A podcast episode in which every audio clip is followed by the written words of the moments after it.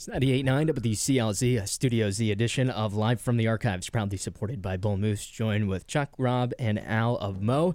Gonna be back at the State Theatre for a couple of shows on the uh, February 16th and February 17th, which we have tickets for. Uh, guys, thanks so much for coming in and doing this with us today. Thank you. I want to start Al with that that last song there. Uh, what was the name of that song? What, what could I say? And that is a part of a new batch. It's part of a new batch. Uh, something, yeah, uh, uh, something we're currently working on. It's only a couple of days old. Yeah, That It's fresh. brand spanking new. yeah. Yeah. Still Yeah. wet. yeah. And in fact, that is the the first time we've we've sort of played it publicly, I guess. All right, we can put that on the set list. We can put that in the history books. And when Rob was here a couple of weeks ago doing a guest DJ spot with us, Rob had mentioned that he had been doing a lot of writing in this kind of time off. Uh, Chuck, Al, is that about the same for you guys as well? Yes, yeah. So that's and that's that's just one of those, one of those, and uh, we've we've been fortunate enough to that that that the I guess the silver lining of the downtime is that you know we. We, we did get to do some writing, but we also got to spend some of that time together and, and got to do some rehearsing and playing some more music together. Um, you know, we don't spending so much time on the road and being a working band. Uh, unfortunately, we don't get to spend that much time working on on material. So this that's that's been one of the upsides. You're welcome. Thanks, Rob. You're the best. And during that stretch when you guys weren't playing over that, that, that stretch of time, Chuck, Al, I saw you guys had both done some stuff with Everyone Orchestra. For people that have never heard of that, I don't even know what you call it, group project kind of thing. Can you explain that to us? That's uh, that's Matt Butler, um, who is the conductor of the Everyone Orchestra, and he basically assembles uh, a pickup team of musicians. You you, you kind of you just show up, and he conducts the band. He'll tell you like keys and feels and stuff like that. Like, I want this to be heavy, or you st- or one person will start it, and everyone else has to figure it out on the fly. So it's completely improvised.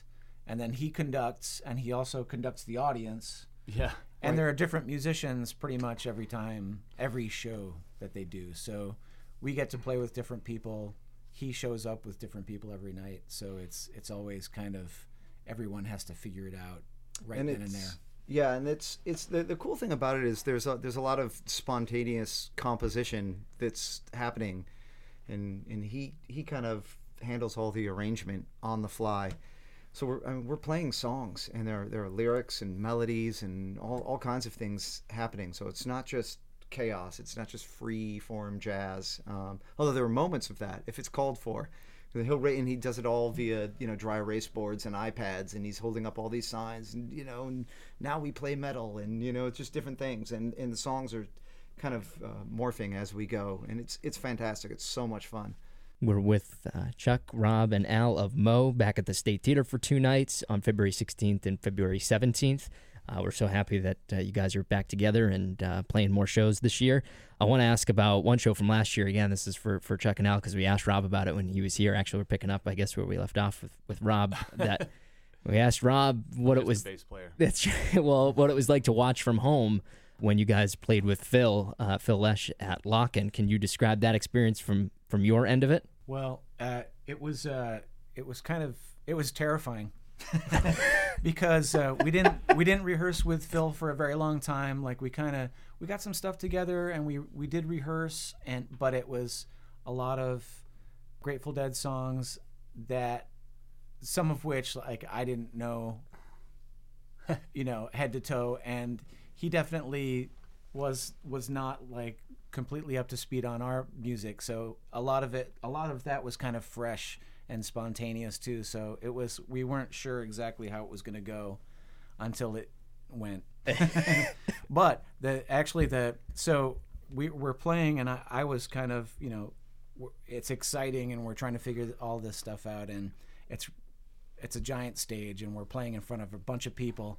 And then i the thing that kind of uh, snapped me out of like the the frightening aspect of it or the stage fright aspect of it was rob uh, rob drove his little uh, remote controlled robot up to my foot and he was it was the thing has a camera on it he's controlling it back here in maine he's controlling it down forgot to in tell you about virginia that. So- what the hell, and it- Rob? it had- This would have been a good story to tell us. Totally forgot about it It had a picture of his face on, like with a really like surprised look on his face and then there's the little camera and the wheels and he's controlling it from his iphone at home or something I don't Yeah. know. so like i saw that and i didn't know what was going on until i picked it up and i was like uh and then after that like i kind of forgot about like the the worry part of it it was just kind of like okay this is this it's gonna be fun but So wait a and second. it was good to know that rob was somehow influencing things on stage from Yes, afar trying to make people screw up. yeah. so did you I have was some? trying to stay away from Phil. I didn't want him to like trip on it and break his hip or something. I'd like, I oh, almost God. fell over it at one point. Like that would be the worst. So what did you do? You set up a, a remote control. our our front of house guy bought this uh, bought this remote control car that worked. You know, it wasn't a car. I mean, I don't even know what It it has is. like little tank treads. on Yeah, it. yeah. It was like, Yeah. And then they took a picture of my face and mounted it on top of it. So like my big head on top of this little tank robot, and then it works with an iPhone. So I just or iPad or whatever, and I just had like all the controls. And while I was watching these guys play, I was actually participating and ri- driving my car around and trying to, you know, torture people. Only you guys. Yeah. Only you guys. Al, memories from that from that day. I was when when Rob was here. We were talking about just how uh, uh, Silver Sun was so cool to see Phil play on, and even four. It was just kind of like surreal thing, even for us watching from home. And It was it was yeah the whole the whole experience was surreal. I'm I'm a huge fan and have been for the majority of my life. Um, so anytime I get an opportunity to play with them, it's it's it's a real treat for me. This was this was a unique experience. You know, I, I've I've done it enough times. In fact, it, it's funny. I you know I, I said to my wife, I said uh, actually it was it was after this experience, but I've it's taken me about 20 years to get to the point where I finally don't feel nervous around those guys anymore. Um, and I I mean, it's it's been that long, and now I just feel like I can see them, you know, shake their hands, give them a hug, say, "Hey, what's up?" We talk about the music we're gonna play, and everything is like like just like anybody else we might see while we're on the road, which is which is great.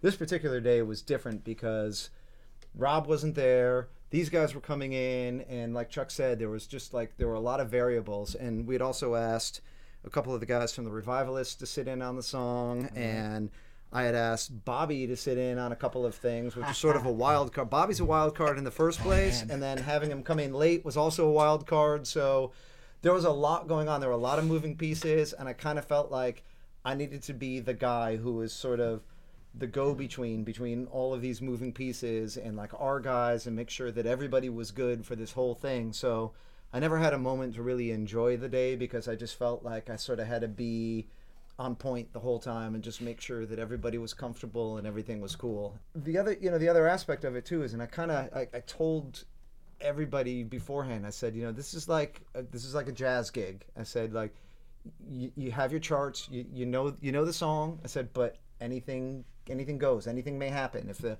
the solo goes a couple bars longer, something may change. Whatever you know the form. I was like, but it may not stick to the form. It's going to be loose, and it's going to be. It is what it is, and so and then just just hang in there. It's like so you, Bobby's you've gonna done your call some audibles. yeah, Well, yeah, there may be some audibles, you know, some things may happen. It's like now, and now we're improvising, but like you know, if you've done your homework, like you know the basic framework for what we're doing, anything mm. goes. And sure enough, we get into the very first song that we're doing, which was "Box, of of Rain,", Rain, yeah.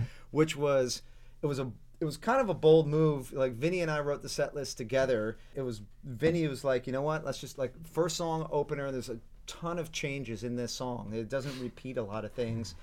And sure enough, right after the first verse in that song, Phil steps back and now he wants to put in a solo where one doesn't exist in the song. And immediately like it's like, okay, now we're just we're gonna like throw a wrench into the works like right away in like the first two minutes of our set. And it's like, oh crap, here we go.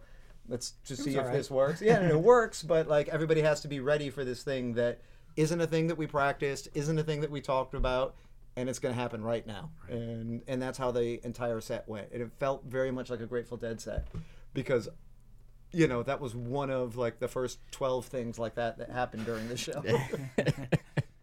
And I'll tell people, Lockn' Festival is one of those things you should definitely watch from home if you're not there because it's like 10 hours straight of music. The stage rotates around. There's almost no break in between bands. It's really fun to be able to I think it rotated around a couple of times while we were playing. Actually, it was just you. We're with uh, Chuck, Rob, and Al of moe. They are back at the State Theatre February 16th and February 17th. Keep checking in with us. We'll have your chance to win tickets. I want to say thank you guys again for doing this and taking time and coming in and playing a couple of songs. And I, I know this is not the normal format for you guys, so it means a lot to us uh, for you to take time and strip it down. You want to do one more before you head out? Absolutely. no. Yeah.